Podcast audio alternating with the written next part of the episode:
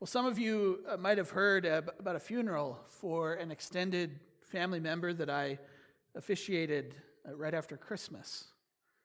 It was an incredibly tragic, difficult time for the family and for many. She was only 22 years old. There was one uh, silver lining that brought at least a little bit of, of comfort during those difficult days. After it became clear that she had no chance of survival. The decision was made to donate her organs. So, some other families uh, received a belated Christmas gift, continued life, a new lease on life for a number of families. But what you might not know or, or be familiar with is the incredibly narrow window of time that transplant teams work within. The kidney has the longest viability outside the body. Teams generally have a window, uh, 24 to, to 36 hours, that they can work within.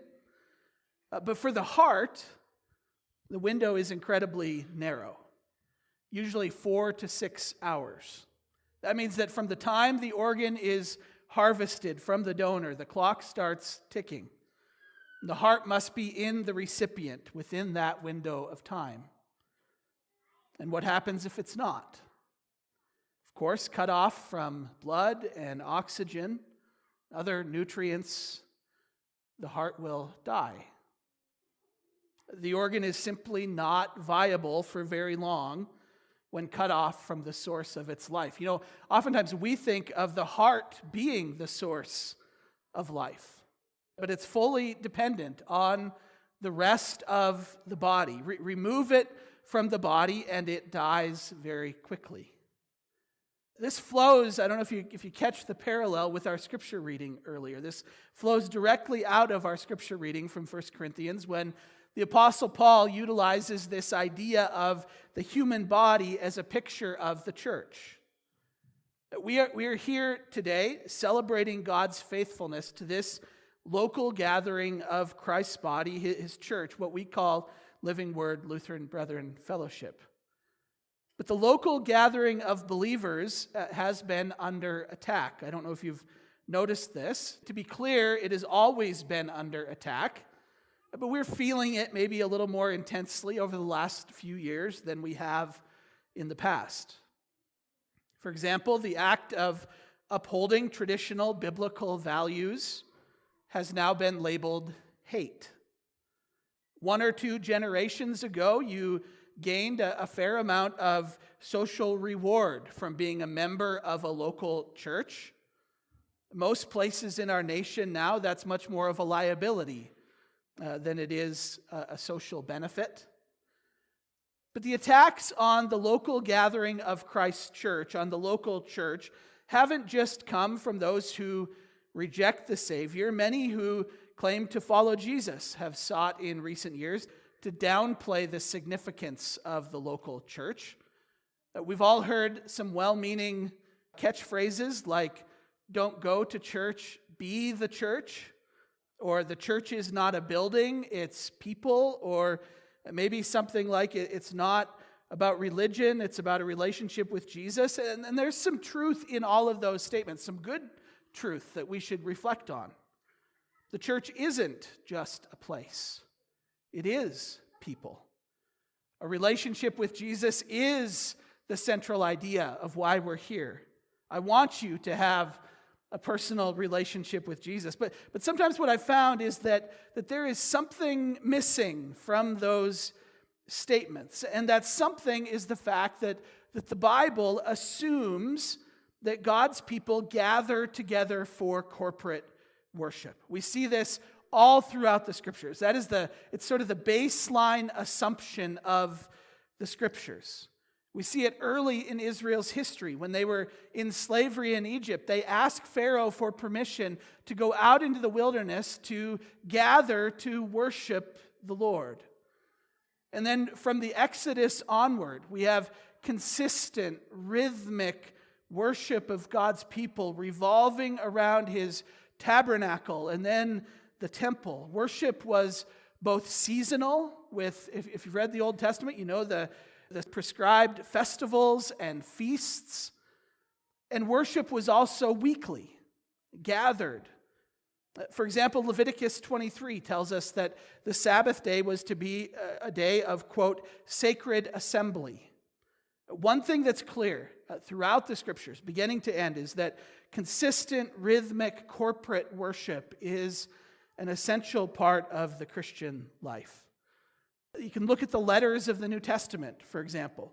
They're almost all addressed either to local churches or to a region of congregations, or also a couple to pastors or overseers of local congregations. Gathered, consistent, rhythmic, corporate worship is the assumption of the New Testament. And I think our text today gives us a clue as to why. Uh, so, as we gather today to celebrate God's faithfulness to this local assembly of believers, let's turn our attention to God's word, Hebrews chapter 10, uh, starting in verse 19. Hebrews chapter 10, starting in verse 19. Uh, this is God's word to us. Therefore, brothers and sisters, since we have confidence to enter the most holy place by the blood of Jesus, by a new and living way opened for us through the curtain, that is, his body, and since we have a great high priest over the house of God, let us draw near to God with a sincere heart and with the full assurance that faith brings, having our hearts sprinkled to cleanse us from a guilty conscience and having our bodies washed with pure water. Let us hold unswervingly to the hope we profess. For he who promised is faithful. And let us consider how we may spur one another on toward love and good deeds, not giving up meeting together as some are in the habit of doing, but encouraging one another, and all the more as you see the day approaching. Let's pray. God, we are grateful for your uh, living and enduring word. Make us receptive to all that your Holy Spirit has to say today. We pray in Jesus' name. Amen. The letter to the Hebrews that was written to an early group of Christians who were struggling with confidence, struggling to hold on to the faith that they had received.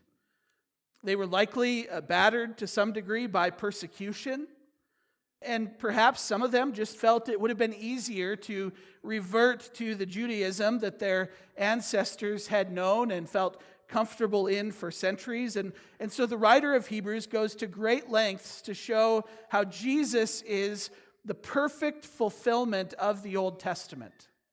And not only is he the perfect fulfillment, Hebrews argues that Jesus is better.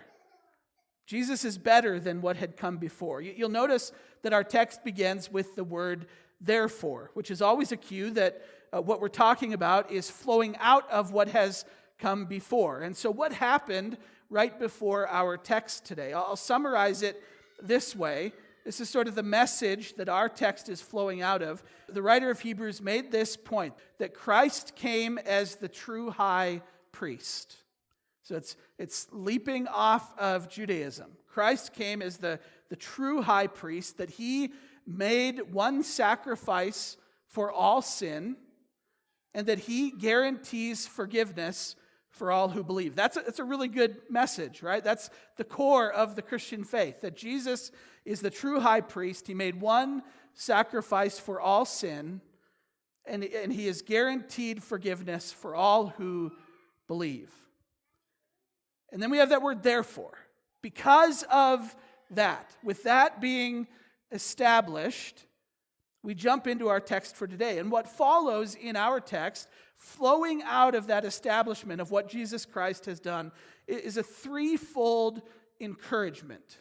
He encourages this church to which he is writing toward three things. You'll see that the plural introduction to this section in verse 19. It's a reminder that this isn't written to one individual, this is written to the gathered worshipers at this church. Uh, some of you might have been in Bible studies in the past where the, the question was asked of the text, What does this verse mean to you? Which often causes pastors to cringe when they hear that question.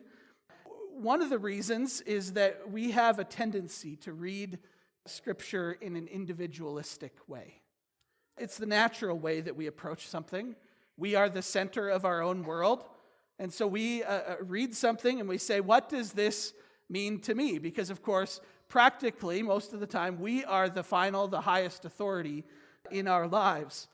Uh, and it's easy to forget the fact that the, almost all of the scriptures were intended to be read in a corporate setting.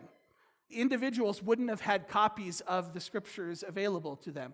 It's just really in the last few centuries that personal daily Bible reading was a thing, right? Because people didn't have the scriptures available to them. So the, so, so the scriptures, both Old and New Testaments, were originally intended to be read and received and understood in a public, in a corporate setting. For example, the New Testament letters, you can see uh, almost throughout, with the exception of just a couple of the letters, were written to individual congregations or regions to be read in those individual congregations within the region. Don't get me wrong, I highly encourage you to study, read and study the Bible on your own. That, that's a good thing. We should all do that. But, but it's important that as we read the scriptures, we always remember that first and foremost, they were given to a collective body, to a, a church. We should read them that way. Verse 19 Therefore, brothers and sisters, since we have confidence to enter the most holy place by the blood of Jesus, by a new and living way opened up for us through the curtain, that is his body. And since we have a great high priest over the house of God, that's, that's sort of the recap, that's the introduction to these three encouragements that we're going to get. Uh, the body and blood of Jesus are, are the means through which we enter the presence of God. That's what the writer is saying. We have, we have confidence to enter his presence. Then what? And that's where we see these three encouragements today. I'll, I'll introduce the first two. I'm not going to dive too deep on them. I'm going to spend the bulk of my time on that last encouragement today. The first one is this let us draw near to God. Verse 22. Because of all that I've just said, because of what Jesus has done and his opening the way uh, for us, because of that, let us draw near to God with a sincere heart and with the full assurance that faith brings, having our hearts sprinkled to cleanse us from a guilty conscience, and having our bodies washed with pure water. When, when we look at the, the larger context, we see that the, the author of Hebrews is using temple imagery, right? This is straight out of the Old Testament. He's talking about the most holy place, that restricted area behind the curtain where the very presence of God would live and dwell among the people. This is used as a reminder of what Jesus has done for us, that we now have full assurance, full confidence because of what Jesus has done. We have been cleansed by the blood of Jesus, we have been washed clean, and so we can draw near to God. Those two references uh, of cleansing and wash, sprinkling and, and washing are uh, are from the Old Testament ritual cleansing process that priests would go through before they entered the most holy place to make sacrifices. Because of Jesus, the writer of, uh, of Hebrews says, You have been cleansed, you have been washed clean. And so you have full confidence, full assurance to enter the presence of God. You know, we can't read this today without thinking of the sacraments to some degree, baptism by which we receive, as Ephesians 5 says, the, the washing of water in connection with the word, or the Lord's Supper in which we receive all that the, the body and blood of Christ secured for us. The good news today is you don't rely upon me to enter the presence of God on your behalf in your place. I am not the mediator between you and God. There is one mediator, Scripture says, and that's Jesus Christ. And He opened a new and living way for us. And so we are invited to draw near to God into the presence of God, not on account of what we have done, but because of what Christ has done. But you'll see in a few minutes that what, what the writer of Hebrews is not saying is that your faith is purely individualistic. That's oftentimes we read things like this and we think, okay, this is great. It's, it's just me and Jesus. That's not what the writer of, of Hebrews is saying. He's not downplaying the importance of, of corporate worship. But before we get there, let's look at the second encouragement that we see in our text. The second encouragement is this it says, Let us hold unswervingly to the hope we profess. It's from verse 23. Let us hold unswervingly to the hope we profess. Why? Because he who promised is faithful.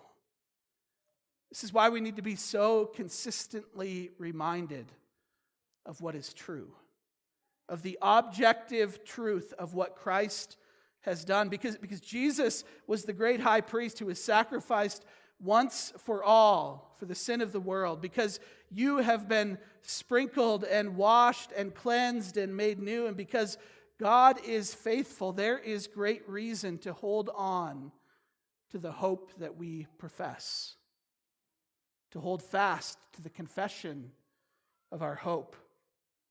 Think about how significant this one little phrase in this verse is that God is faithful we say those words. We're, we're celebrating the faithfulness of God today. We believe, at least in one sense, that God is faithful, that God never fails, that He is all powerful, always good. But I think we've all recognized it's one thing to say those words, it's another thing to live, to, to really truly believe those words. It's exactly why, why seasons of of suffering can be such a gift to us. When life is going great and we have no actual perceived need for God to be faithful, it's easy to trick ourselves into thinking that, uh, that we believe this intellectually, but, but we never actually have to rely upon God's faithfulness. But when times are difficult, when we face suffering, when we have no other place to go, we learn, we, we experience, we taste and see the faithfulness of God. I love verse 23 because I think it's a, it's a gift to us when we understand it. Let us hold unswervingly to the hope we profess. Why? Because God is faithful.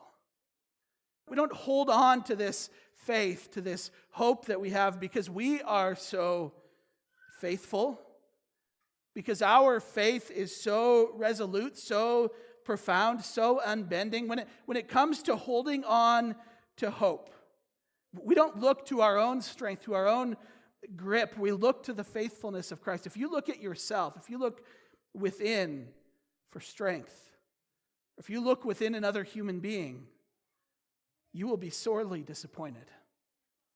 We look to Christ and Christ alone because He alone is faithful and He can be nothing other than faithful. It's, it's literally impossible for God to not be faithful.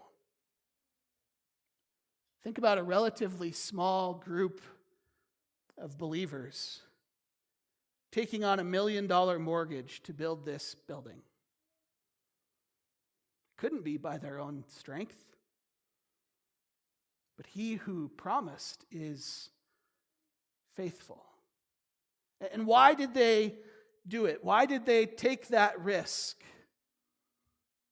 Because our community needs more of Jesus. Our community needs more of the kingdom of God. Our community needs more gospel preached because God is faithful. In the world in which we live, we, we never hold on. We never keep a, a strong grip by looking at our own strength, by focusing on our own ability. We look to the one who is always faithful and always proves himself faithful. Let us draw near to God, Hebrews says. Let us hold unswervingly to the hope we profess. And then, third, verse 24, let us consider how we may spur one another on toward love and good deeds. Because of what Jesus has done. Because he has done everything necessary that we might draw near to God, because he has cleansed us and washed us, because he is faithful always and forever, let us then consider how we may spur one another on toward love and good deeds. In other words, this is what the writer of Hebrews says Your faith isn't just about you. Those are shocking words in individualistic America. Your spiritual journey, your spiritual life isn't just about you. Many uh, today treat weekly gathered worship as one of many options with which we are presented each week. We look at the at the buffet of possibilities in front of our week and we plan out our week in a way that meets our needs best, at least as we perceive them. And sometimes a gathered worship fits into that, and often it doesn't. Uh, it's just one of many possibilities available to us. That's the American way, right? The words of Hebrews 10 should jar us a little. The writer is gentle, he's encouraging his language, but the point is unmistakable. He says, Don't give up, or maybe more directly, don't forsake, don't abandon meeting together, gathering together. Why? Because your faith isn't about you. He says, Let us consider how we may encourage one another toward love and good deeds. Every human person has the exact same number of hours in their week. You thought about that? Some people are really busy, right? Every one of us, every human person, has the exact same number of hours in our weeks. If you've found out how to add more hours to your week, I want, to want you to talk to me at the end of the service because I need your, your trick. But no, all of us have the exact same number of hours in our week. The question when it comes to, to worship is not whether we have enough time. That's not the question, right? Let's be honest about that. It's our choices, it's how we choose to steward the time that's been entrusted to us. We live in a world where everything is the most important thing. Have you noticed that? Watch the news. Everything that's happening right now is the most important thing. At least that's what the world wants us to believe. It's not true, it's a lie. It's a lie that our world has bought hook, line, and sinker. So the question that's before us is not what is important, it's what is most important, what is of highest priority. And the reality is that, that many who claim the name of, of Jesus, uh, for, for many of us, it has become far easier to say no to weekly, rhythmic, consistent worship than to all of the other demands of the world. And it's hard. It's hard. And part of the reason for that, I think, is that uh, many of us, and, and I, I would say I struggle with this, many of us don't have a healthy fear of God. Hebrews discusses this idea. If you, if you keep reading beyond what uh, the text for today, you'll encounter this idea of, of, of fear of the Lord.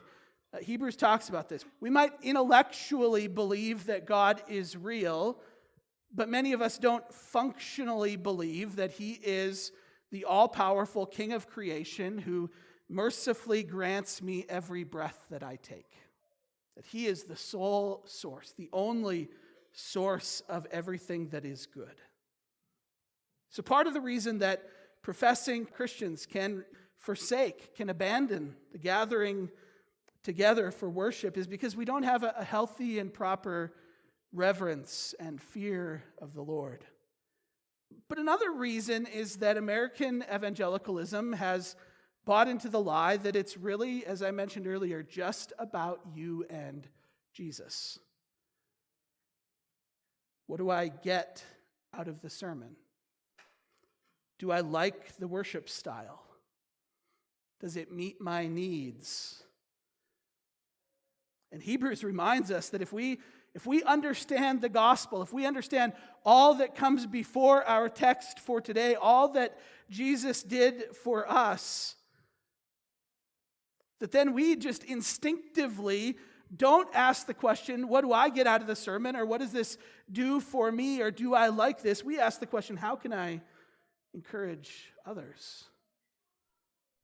How can my faith be lived out in a meaningful way? How can I help spur those around me on toward love and good deeds? And just in case we're, we're too slow to pick it up, which oftentimes I am, uh, Hebrews answers the question that it creates.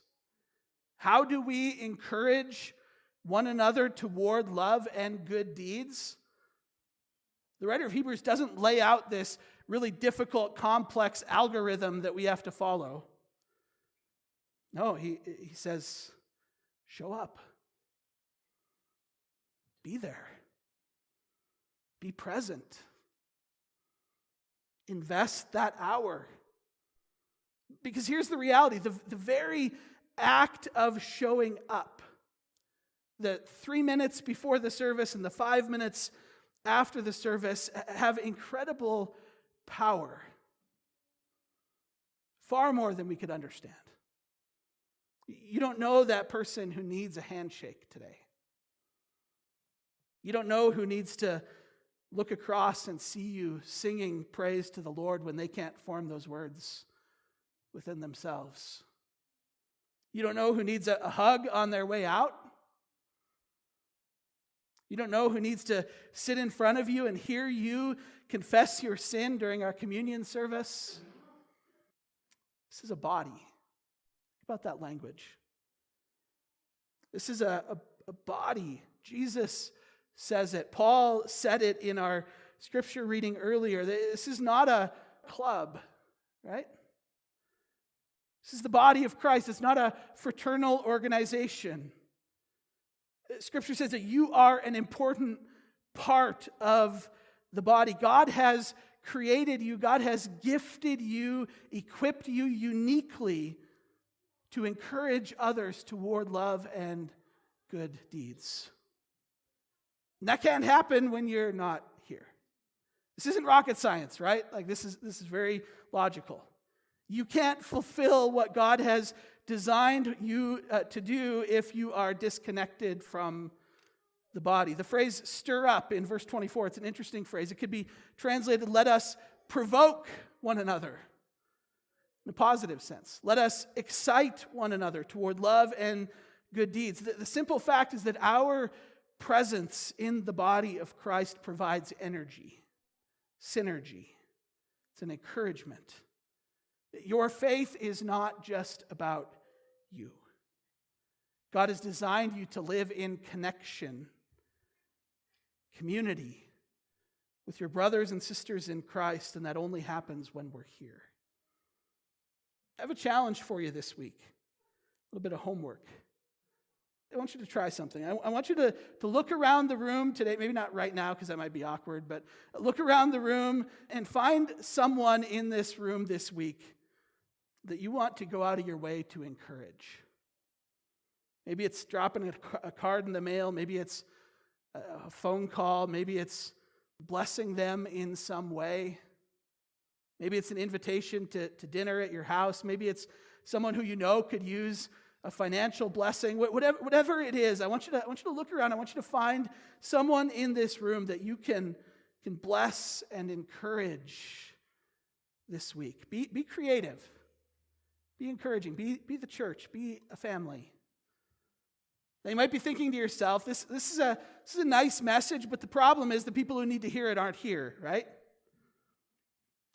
But you'll notice that the message of Hebrews 10 isn't for those who have already started forsaking the weekly gathering of God's people, it's for those who haven't yet started forsaking. It's an encouragement that worship is worth it, that gathering together with the body of Christ is actually better than anything else that's offered to us. It might not feel better in the moment, just like obeying God's moral law might not feel better in the moment, but it's always better. this isn't legalism. Don't, don't hear this as a matter of earning God's favor through church attendance. Because remember, the goal isn't church attendance. That's not, that's not the point. It's, the, the, the objective isn't to just check the box, right? It's to encourage one another, to be what God has created them to be, to be a family, to care for and love one another. Scripture intentionally uses, I don't know if you heard it at the beginning of our text, Scripture intentionally uses that sibling language, brother or brother and sister, when it speaks of your fellow believers. It's not just a nice thought. Like that's just that's not just a, a trite saying that Scripture came up with. It's because your local gathering of believers to which God has called you is to be viewed, Scripture says, on par with our family. Church is not just another activity, another pastime, another option on the smorgasbord of opportunities that lies in front of us. The, the local assembly of believers to which God has called us is, Scripture says, essential. Have you ever thought about why Scripture places such an emphasis on the church? Why does Scripture emphasize gathering together the, the, the body of Christ so, uh, so strongly? And, and I think that, that quite simply, it's because Jesus called the church the hope and the light of the world. Living Word has been entrusted with the gospel of Jesus Christ, and, and you and I are parts of that. You aren't called to do what I do, and I'm not called to do what you do. We need each other. I have some areas where I'm, I'm moderately gifted, and some areas where I need a lot of help. And you have some areas where you're uh, incredibly gifted. And we fit together like a puzzle, or to use Paul's language, like individual parts of a body. And together, Jesus says, You are the light of the world. Together, we are the hope of the nations. Together, we are the means through which, the vehicle through which God desires to bring redemption to our lost community. Hebrews is a, is a warning against, to use the, the theological language, against apostasy, against walking away from the faith. Chapter 2 says, Pay close attention to the message so that you don't drift away. Chapter 3 says, Watch out so that you don't fall away from the living God, but encourage one another every day.